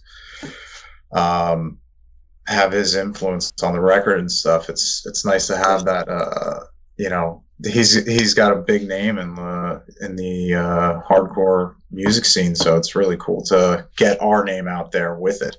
Yeah, we were always down. We were always like when we first started, we always wanted to just play with every type of band. You know, Yeah. we didn't want to be like we have to only play with punk bands. We have to only play with, you know, emo bands or indie bands. We, you know, and we love hardcore bands. All our friends are and you know from hardcore too, and you know we just wanted to play to as many people as we could. So it's like it's awesome. It kind of worked out because Dead Broke is a super punk label, and like Triple B is like a hardcore label. So I think it's like feels right that we're there, even if we're not music that really exists on either of those labels, I guess. So Yeah, it's it's it's nice to have that where we're like we're in a good spot where we're not like defined by one like certain sound, so we can kind of play like Frank said, like play the punk shows, play the hardcore shows, play whatever shows, um, and kind of reach as many you know new people as we can. So it's nice to have. It's it's cool to kind of bring both of those worlds together, where it's like the Dead Broke scene and like the Triple B scene. Yeah, I, I think it's super awesome. I feel like uh, Triple B, they're, they're they've been super active, and they always Oh, yeah. they always surprise me because I'm just like, man, like when like will it? I I- don't want it to end. I I love what they're doing, but it's just like Yeah, it's just like consistent. Boom, like you know, uh, here's a new band that, that's like with the label now. It's just like consistent, like amazing bands. I was like, dude, that's so sick. So like when I saw that you guys teamed up with them, I was like, okay, that totally makes sense, and I, I was like super stoked to see that for you guys and for them too. Yeah. Yeah, Sam's got a great label. I mean, he's, you know, like Pat said, you know, he's trying to branch out and he, he puts out like, you know, Mind Force and then he puts out Fuming Mouth and like Wicca Phase and stuff like these. It's not like bound by anything specifically. So it's nice to see that kind of, you know, broadening of the horizons in that aspect. So Yeah, it's really cool. yeah. I I, th- I don't like to you know put bands or labels or anything or even myself in a box because I Yeah. just don't think you uh, or I don't like to be just want to be defined by like one thing, especially like when I you know like talk to you know like you guys and like the way your band sounds versus like the guests that I had on yesterday. You know, two totally different bands, but it's just like I'm I'm just a fan of all types of music, so I don't Yeah. want to limit myself to only being like a hardcore podcast and only being able to have on like hardcore bands. So it's just like no, that that just didn't make sense to me, and I just wanted to just talk to everybody that I- I'm a fan of. Yeah. why alienate people who want to just listen to good shit? You know. Mhm. Yeah.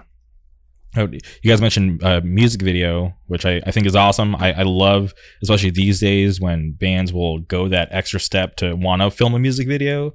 Uh, can you guys talk about like what that thought process was like and how you guys came up with that idea to do that?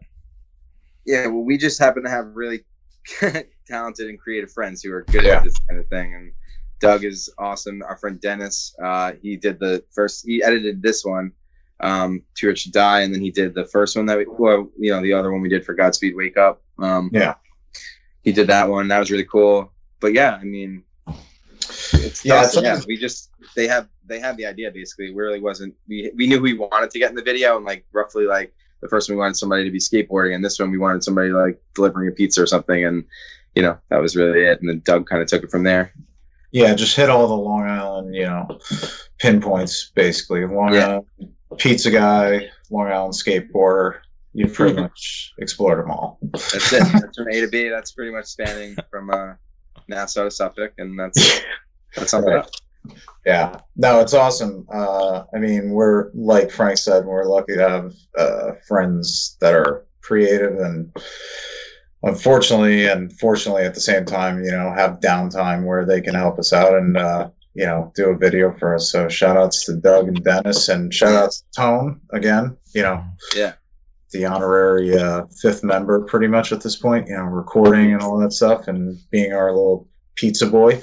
The little monkey boy. We love him. Oh yeah, yeah. He's So- the funniest dude of all time. Yeah.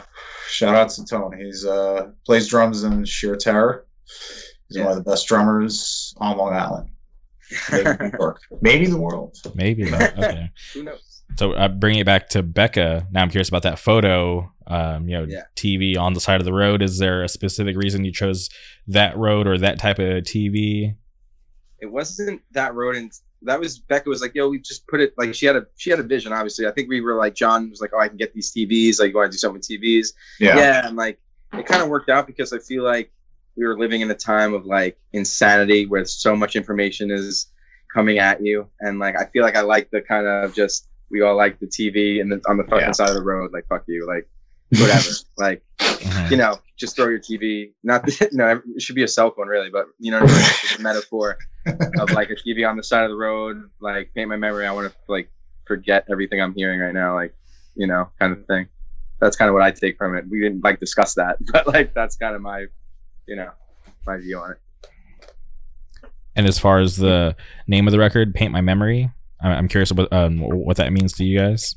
And I, I That was curious uh, because there was no title track because I uh, I'm always curious if bands like you know like to include a title track you know with the Yeah. obviously the album name.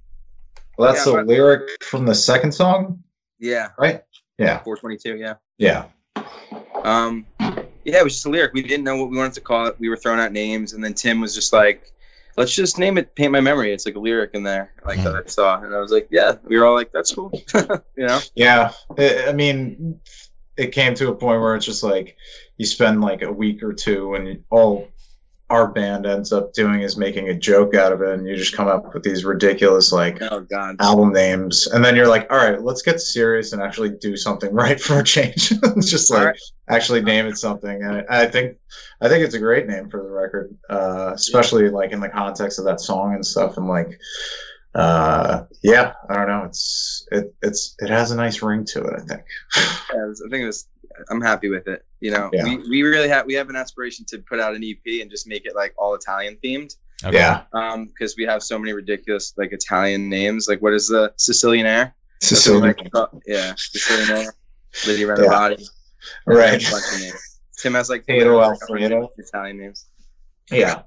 Yeah, I think like the only one we always try to like throw in like a little song title or something that's kind of ridiculous. Like I think on Godspeed it's Wake Up Motherfucker, it's Casual Friday, which is like just a joke that we had at like practice or something. Yeah. And The the title I mean the the single is Too Rich to Die is like a, a Simpsons reference where it's just like just Oh, keep it true, man. Just just keep it funny. Keep the people happy. Keep them laughing. Yeah. Stop from crying. And yeah. How did you guys decide on uh, "Too Rich to Die" to be the single? That was another debate. I think me and John Yeah. wanted that, and Connor and Tim wanted uh actually I think the second one, but Yeah. me and John always get our way. So no, I don't know why we all just ended up. Yeah, I don't know. I mean, we I wouldn't say I wouldn't say that at all. Um, you know, we just you know let you have your times and do your thing or whatever. No, it's a. I mean, it it really is a great song. I mean, um, it's hard coming up with that type of thing because I always have that thing where it's just like I don't want the single to be like the first track on the album, but then it's just like I was like, you've exhausted all your options and you're just like well that's like the perfect song to like show people before like the record drops and you're just like this kind of like accumulates like everything that the record has to say. So i think it's a good representation of the whole album as a whole. Yeah, yeah. Yeah, I uh, when I first listened to the record, I, I thought it was fun that you guys put uh, the single as the the first track because I'm like, oh, okay, cool. I was like, I'm Yeah. familiar with this song, uh, and I'm like, all right, cool. Now that that's out of the way, I'm like, holy shit, I have like the rest of these songs that I've never heard of to like you know prepare for, and I, I was like Right. uh, uh, pleasantly surprised. Um, but b- before we move on from the, the the single, I, I was just curious if you can dive into the the meaning of that because um, I love like the the last couple lines. I need something to feel nothing. It's everything. Yeah. That, I think it was inspired just by like maybe, you know, kind of being like, what am I doing with my life? You got to just go for it and just do what makes you happy. And like, you know, I think actually being on the tour with Backtrack in California, you know, um, that was the last time that was uh, kind of an inspiration for it because it was just a blast. You know, we don't get to do that often. And Mhm. Yeah. what we all wanted to do probably since we were like little kids playing, you know, in bands and garages and basements and stuff and just just being like, just go for it. Just do what you want to do and fuck what anyone says, you know? That's kind of what it was. yeah it's like those little happy instances in your life that make up for the you know shittiness of working like whatever, like nine to five or whatever. It's just like I get to go out. Yeah, exactly. So I get to go out to the West Coast and play these shows, not even with like, you know, my best friends in the band that I play in, but also like people that we've known like our whole lives and stuff, like a backtrack. Um, and then see our friends that live out there and stuff. So it's just, you know, those little happy moments in the life make up for the rest of it. Okay, hell yeah. Uh, I'm, I'm curious about uh, the third track, uh, "Take You Apart." I'm, I'm curious why um, the title's like you know typed out the way that it is, you know, with like no spacing between the words. I was curious why you guys decided to um, to put it out that way. I think that yeah, the other dudes were kind of like, why? But I think Connor, you were into it. You're like, yo, it's like Prince. I'm like, yeah, exactly. Yeah. I think I just wanted to be like, because it's like take you apart. So it's like you have to take those words apart or something. That's kind of what I was thinking. It's actually another. It's a band. It's a record, random record that I got. Um, Yeah. and the band is called Take You Apart, and I really like this one song on it. Like the other songs are weird, but like it's a cool. I think it's like a British band or something, but they're Mm. they're good. You should, I don't know if you can. I, I don't think you can find it online. Honestly, I tried to look, and but it's called Take You Apart. Try to look. It's the covers like a weird like checkered kind of checkerboard looking thing. I don't know. It's weird, but that was it was like st- sitting there, and I kind of just wrote the lyric because I saw the record, and uh, I could find it, but fuck it, I'll, I'll send it to you. I'll take a picture. Okay, and but yeah, and obviously it's still pretty early on uh you know still listening to the record and still trying to you know bond with it but um right now the one track that sticks out as my favorite is the fourth track accelerate now oh really? Oh Wow. shit. yeah which uh yeah i i just like when, I- when i get to that track i'm like okay cool this is like uh, for some reason yeah I, I just like vibe with it right now it's like this is this is my Yeah. my favorite song That's the that's the first song we wrote on the record. I Yeah, think. right. Yeah. It was. Yeah, you're right. Mm-hmm. We had that song like around Godspeed time. oh wow Yeah. We had just finished. I think I we kind of almost wanted to maybe put it on Godspeed. I don't know if it was that close, but like we Yeah. had started writing. We're like, this is gonna be cool, but let's just flesh it out, make it better. Right. But yeah, that was nerve. We had we were sitting on that for a little while. Yeah. that that's a long time it's a couple years to be sitting on a song Yeah. like that that's crazy Yeah, yeah, man. Yeah, I mean, it, not much changed out of it. I don't think either. I mean, it was a pretty solid song. I remember, Yeah. you know, uh, Tim tried to change up like the drum part at the end of it, and you know, at that time when you know, like we were still playing like every everything from Godspeed and older songs. We, uh, Mike Dumps, who uh, from Dead Broke, actually put out put us on a show at this place Beeries, which is you know one of the mainstays of Long Island punk shows and stuff. Um, we were just like one night, you know, we were just like, yeah, fuck it, let's just play the new song or whatever.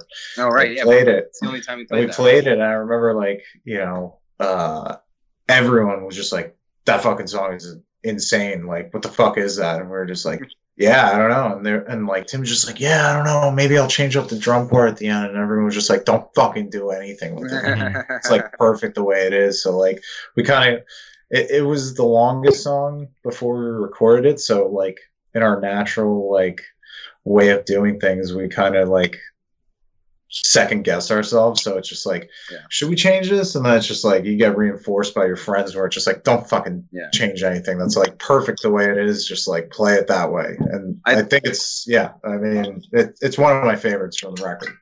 yeah, it's a fun one. It's like an upbeat one, and I feel like we don't always do upbeat, but like Yeah. I'm glad that we did that song.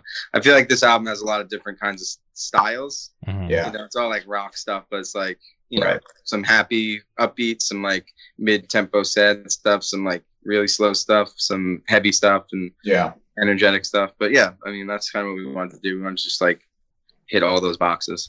Yeah. yeah when i was listening um, through the record when i got to uh, uh, plaster saint i was like i was surprised. I'm like oh, okay this is this is like you know like it's like something new like a little, like a little more aggressive. And i i, I was Yeah. digging it. So i'm like okay cool. I was like um, just to hear like a, a little different side of you guys and just kind of know that you guys could uh, you know tap into these different sounds and do it well. I, I was like dude this is so sick. Like and it just kind of like like furthers like my like idea of like your guys as a band and like how much potential you guys have. And you, you can kind of do whatever you want Right. And yeah, Yeah. that's awesome. And thank you. I appreciate that. That's exactly kind of what we went into it thinking like we don't want to be tied down. Like we're all big like Beatles fans and 60s bands fans like Kinks and, and Stones and like that idea of like just changing your band to do whatever you want to do. You can you like all this stuff, why not play all this kind of different stuff? And we early on we played a lot of we played heavier stuff like that. I mean like Falling Swingers isn't quite as heavy, but it's like kind of in that vein, and like we want it to be, you know, we love like quicksand and like Yeah. stuff like that too. And but um,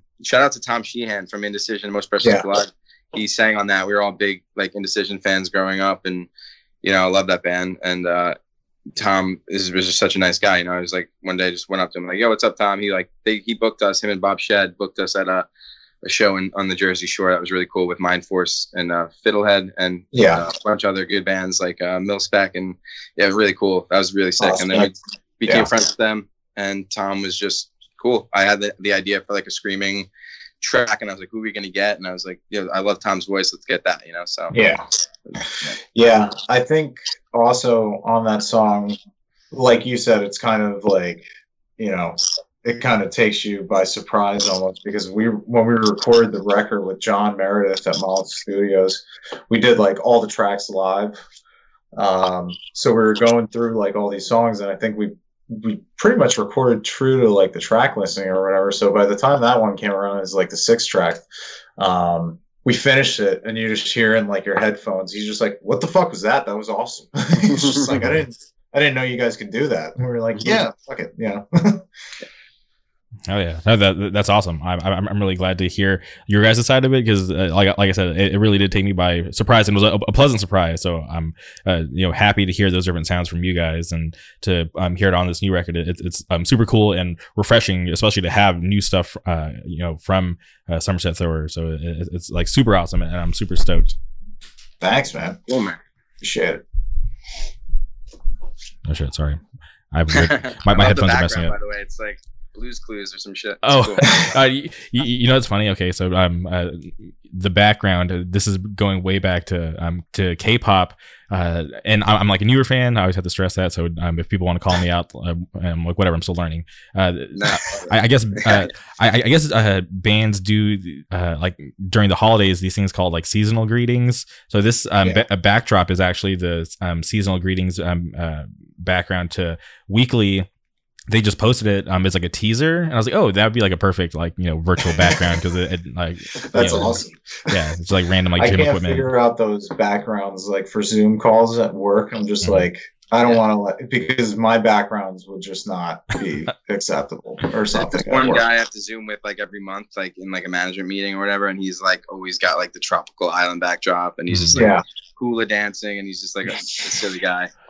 But uh, Yeah. you know, he's a cool man. Yeah, I wish I knew how to do that. I'd probably do it too. for sure. Yeah, I, I- I don't try to get like too crazy, just like something simple, you know. right. But okay, uh, so the record's out, um, and the going back to the release date, uh, November thirteenth. It was Friday the thirteenth. Was that uh, did that play into it at all, or am I just looking too into it? just no, that was out just that way. like perfect.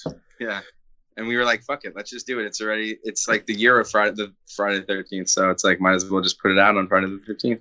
Okay, Yeah, it kind of just happened, and I was just like, "Oh hell yeah, dude!" yeah. Nothing fucking matters. yeah, I don't think we, I don't think anybody planned it. I think someone like either Sam or like Mike was just like on Friday the thirteenth, and we were just like, "Oh yeah." I don't know. The days just blend, man. I don't know. like, it just happened, and it was just like Yeah. perfect. So it was cool. Cool to cool to share this stage with you know Jason Voorhees, the Voorhees family, and stuff like that. So Respect. Respect. yeah. yeah, much respect. Shout out. So yeah. so uh, paint my memories out now, and we're still locked down. Can't really do much. Where do you guys go from here? Uh, do you guys just kind of let the record live and just uh, let people enjoy it online? I, I know you uh, briefly mentioned maybe a li- live stream coming up in the future. Or are you guys already, um, you know, writing more material? Because I know you guys are, you know, always staying busy trying to refine your sound. Um, you know, so what's yeah, next? definitely. We're still writing. Yeah. yeah. We're writing. And we have a few bunch of songs already and uh we definitely want to play.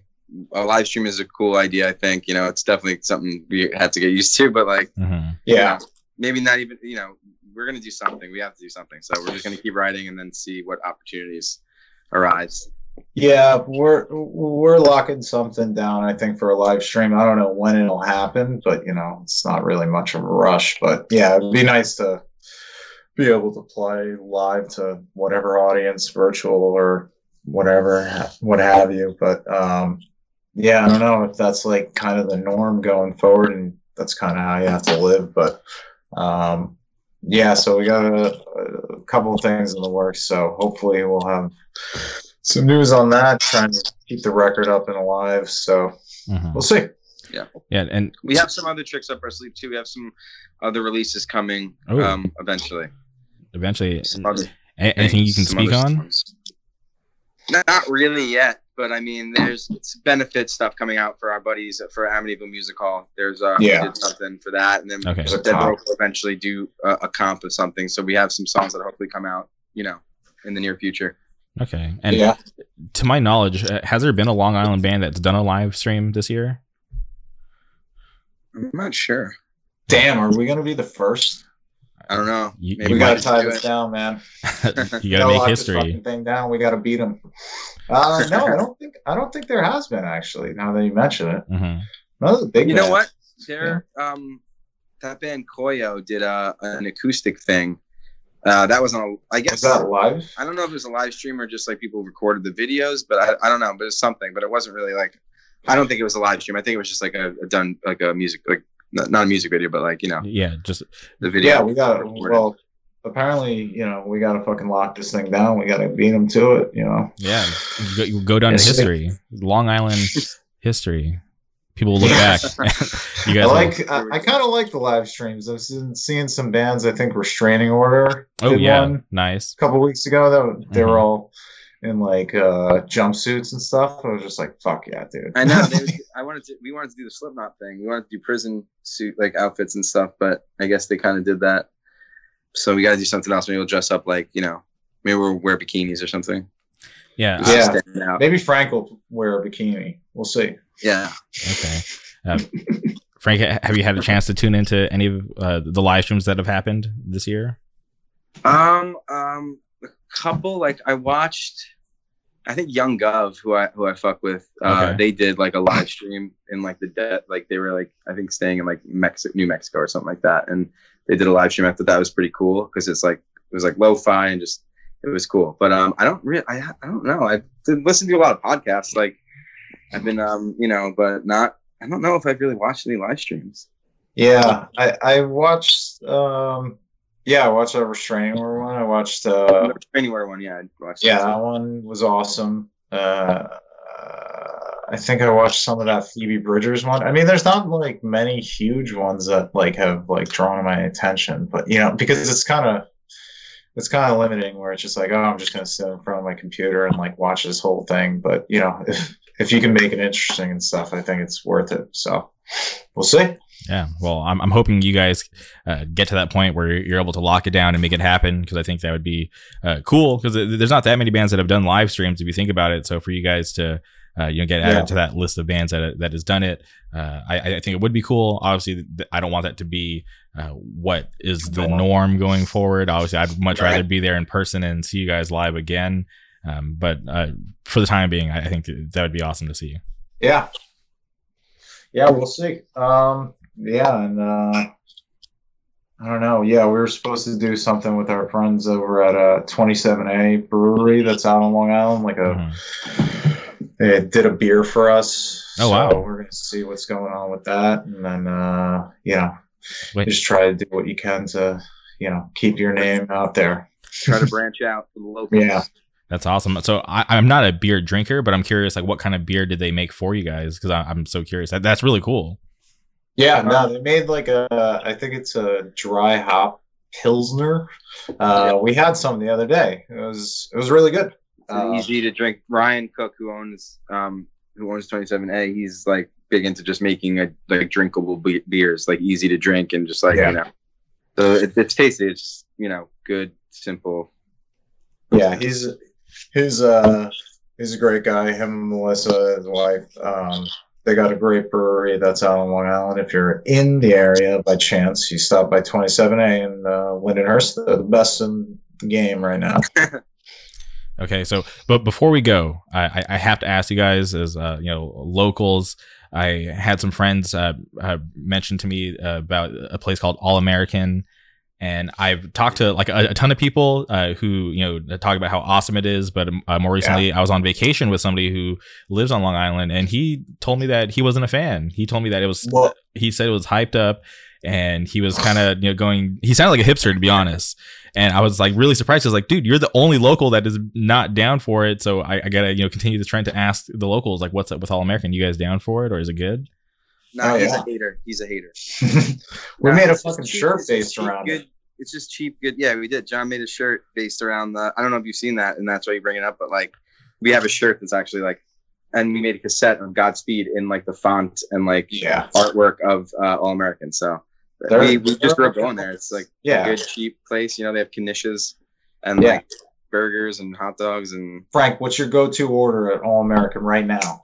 honestly, I used to get the quarter pounder with cheese, but now I'm just trying to be a good boy and not be such a fat ass. And uh, I uh, I just get the regular cheeseburger now, and it's good. Ashley All right. the onion rings though. The onion rings. Onion rings type. All right, here's mine. Okay. It's double double. I gotta have I gotta have a knish or cheese. I gotta have the onion Yeah. rings. And if and if I'm feeling surly, I'm gonna get myself a shake. It's nice there. Ooh, wow. okay. Shakes are great. Oh. man. So good. But yeah, it's a it's it's a staple. It's a it's South Bay Cinemas It's again. an It's, institution, you know, it's one of bro. those places. I mean, uh, I don't know about your friend. I don't want to. I don't want to shit talk or anything. What's his name? Where does he live? Should, should I air him out? yeah, I mean, no, Uh, it's I, I lived I lived like a few blocks away from there when I lived in Massapequa, Okay. uh, and yeah, I went there way too much, but it doesn't it doesn't uh, yeah it doesn't. It Does your doesn't- friend have a weak stomach? No. Uh, okay. I'll, I'll tell you guys his name off air because I, I think a lot of people know who he is, and I don't want to uh, you know do that to him. Don't want to uh, him to get a random storm of hate uh, for you know talking down about All American. It's pretty much like it's the Long Island version of In-N-Out, but there's only one of them. okay. You know, like Maybe, that kind yeah. of I thing. mean, It's kind of like that, where but it's it's, a smaller operation. Yeah. yeah, it's like a yeah, it's privately owned. Like they they close in the winter. They don't need any like franchises or anything. They Mhm. just it's crazy. I mean, you go there sometimes in the summer and the lines like down the fucking block. Yeah. Yeah, And you wait on that fucking line. yeah, yeah. All right. Well, dude, this has been so awesome. Obviously, I'm uh, you know fan of the band, but I'm really stoked that you guys were cool. I, I'm really happy with the way this went. Um, but before we go, is there anything else you guys want to shout out or plug before we sign off? Mm. Just the record, man. I think that's what we. I think that's what Sam and Mike would want us to do. So, you know, buy the record wherever. Buy it from Somerset Thrower, from Dead Broke Records, from Triple B Records. We got we got our own coffee now. We're Ooh. like branching out and stuff. Big time. It's Wild. crazy. in quarantine. Yeah, I don't know. No, there's uh, I mean, support. You know, small businesses. Fucking Twenty Seven A Brewery. Fucking Yeah. everything you can as far as that goes. But yeah, I mean, and then same thing. Small, any bands and artists that you can support during this time, it's fucking, it's all love. Yeah. Hell yeah! It's important. All right. And is, is that it, Frank? Do you want to say anything else? Uh, that's it, Jamie. It's been nice talking with you, man. I appreciate Yeah, you man, uh, was- asking us to do this. Yeah, this was a lot of fun, man. Thanks so much. All right. Well, You're our first. You're our first uh, podcast ever. So oh, that's You know? awesome. Thank you. thank you. Yeah. All right. Well, seriously, it, it was my pleasure. I'm down to do it again in the future, maybe a couple of years when the next record Yeah. comes out. I'll, I'll reach out, stay in touch. Uh, Definitely. But all right, seriously, thank you guys again for tuning in and listening. This has been another episode of the Jamie K podcast. Always on top.